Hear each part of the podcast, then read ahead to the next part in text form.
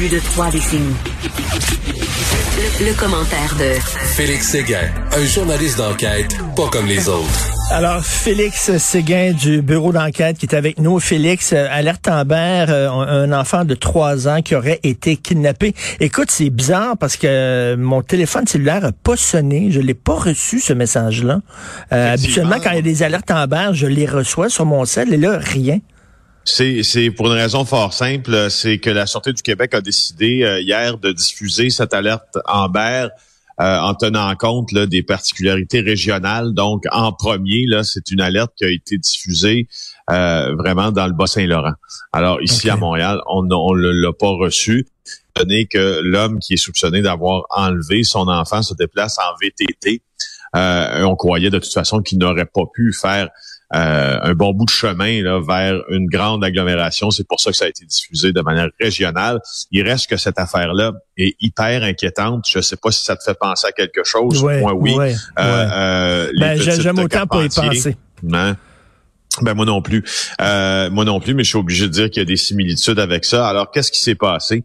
C'est un père euh, qui euh, qui a pris la fuite là vers 13 heures hier avec son enfant qui est âgé de 3 ans seulement, mais il, il a fait il a pris la fuite en VTT.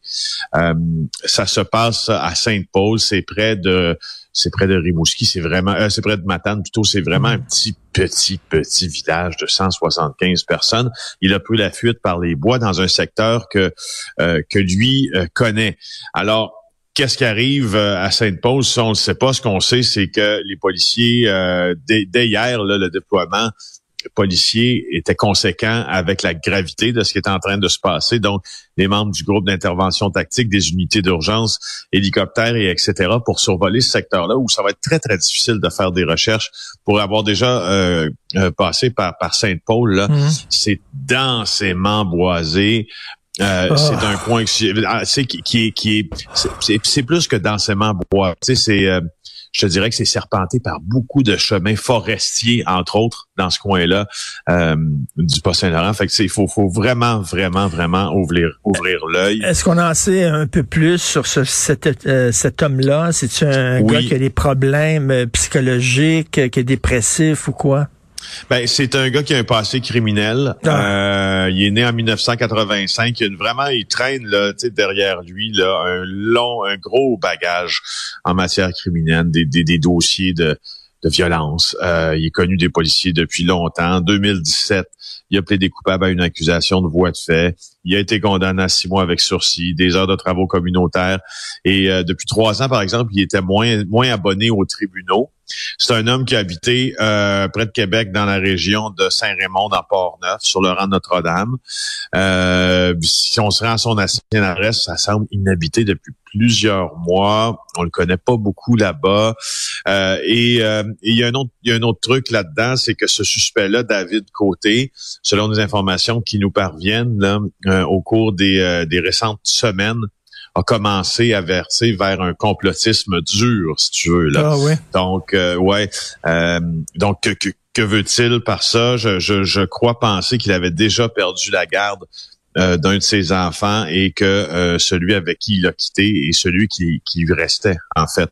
Alors, David Côté, il a 36 ans, il mesure 1 mètre, 70, 82 kilos, cheveux bruns, yeux bruns. Son enfant, c'est Jake Côté, juste 3 ans, 14 kilos.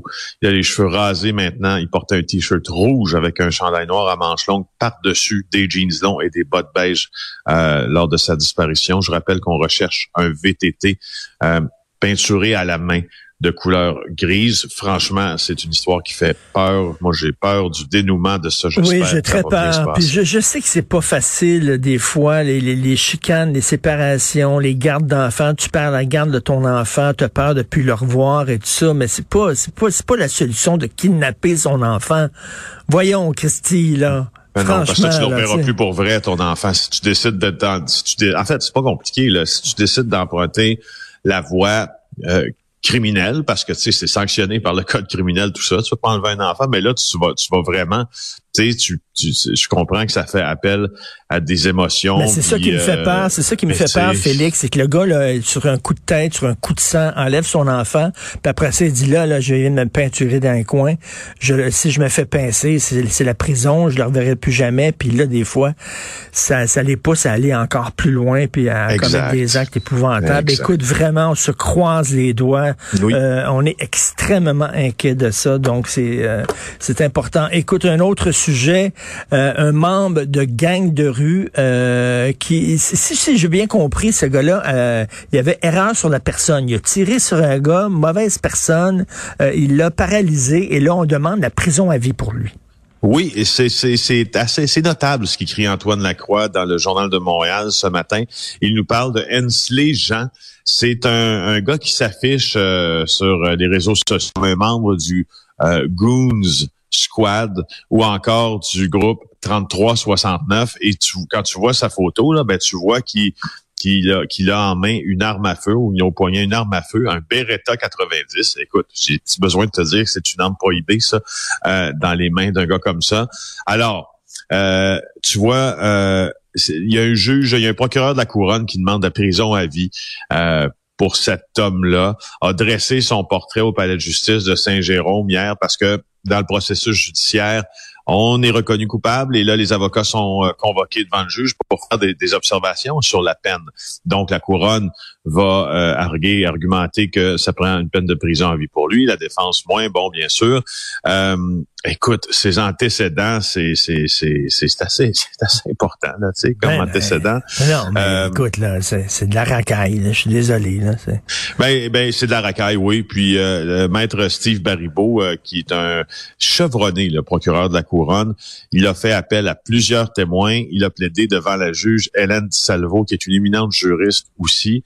Euh, et il a fait euh, référence à la situation à Montréal qui est plus que pré qui est plus plus que préoccupante, accompagnée d'une détective qui s'appelle Caroline Raza de la police de Montréal, qui est, venue faire un petit c'est intéressant en fait dans ce qui se passe devant les tribunaux, c'est que souvent on a des petits des petits cours 101 si tu veux. Puis là il y a eu hmm. un petit cours 101 des gangs de rue de la métropole. Alors elle suit ça, elle, la policière Raza, de très, très, très près. Euh, et elle nous place un peu dans cette guerre entre, tu sais, là, la fameuse guerre entre la zone 43 et les Profit Boys, celle qui a, donné lieu au triple assassinat de Rivière-des-Prairies. Euh, là, euh, elle a dit, sa policière, la policière, elle dit, c'est rendu pour n'importe quoi que l'on se tire dessus. C'est vraiment une banalisation et elle a raison parce que ce qui est en cause, c'est pas juste les guerres entre gangs, ça il y en a toujours eu, c'est que c'est une guerre entre gangs, mais qui sous fond de cette, il y a, il y a une banalisation de la violence par arme à feu pour des contrôles de territoire. écoute, euh, notre système de justice, là, il y, a, il y, a, deux, il y a deux aspects notre système de justice. bien sûr, il y a l'aspect de réhabilitation, puis c'est important aussi, mais il y a aussi l'aspect punition. on dirait que le balancier est allé trop sur un banc, passé sur l'autre. Là. sais, ça doit être un équilibre des deux. Et euh, j'en parlais tantôt à Jean-François Guérin, la fameuse statue qui représente la justice, elle a dans une main une balance pour euh, l'équilibre, la justice, la compétence passion, etc., euh, mais aussi un glaive. Hein? Elle a un glaive dans la main, elle a une épée. on oublie l'épée, il faut donner des sentences sévères. Et il y a aussi une autre particularité à cette statue qu'a-t-elle sur les yeux? Hein? Un bandeau. Elle est un Bandeau. Elle est la justice là, donc euh, ne, ne, se sert pas de ses, ne se sert pas de ses yeux pour juger, mais se sert du code criminel pour juger. Alors euh, oui, puis euh, ce qui est intéressant aussi dans le témoignage de la policière Raza, c'est que D'abord, c'est ce cours-là de 101 de, de gang de rue, mais il y a aussi des gens qui ont été appelés des centres de détention et ça confirme, moi, ce que plusieurs des agents euh, du service des services de détention là, euh, provinciaux me disent puis m'appellent en disant à l'intérieur des murs cette année ça a aucun sens. La guerre se poursuit dans les prisons québécoises et euh, tu vois c'est Nicolas Laroche qui lui qui est chef d'unité de détention à Rivière-des-Prairies l'établissement de Rivière-des-Prairies.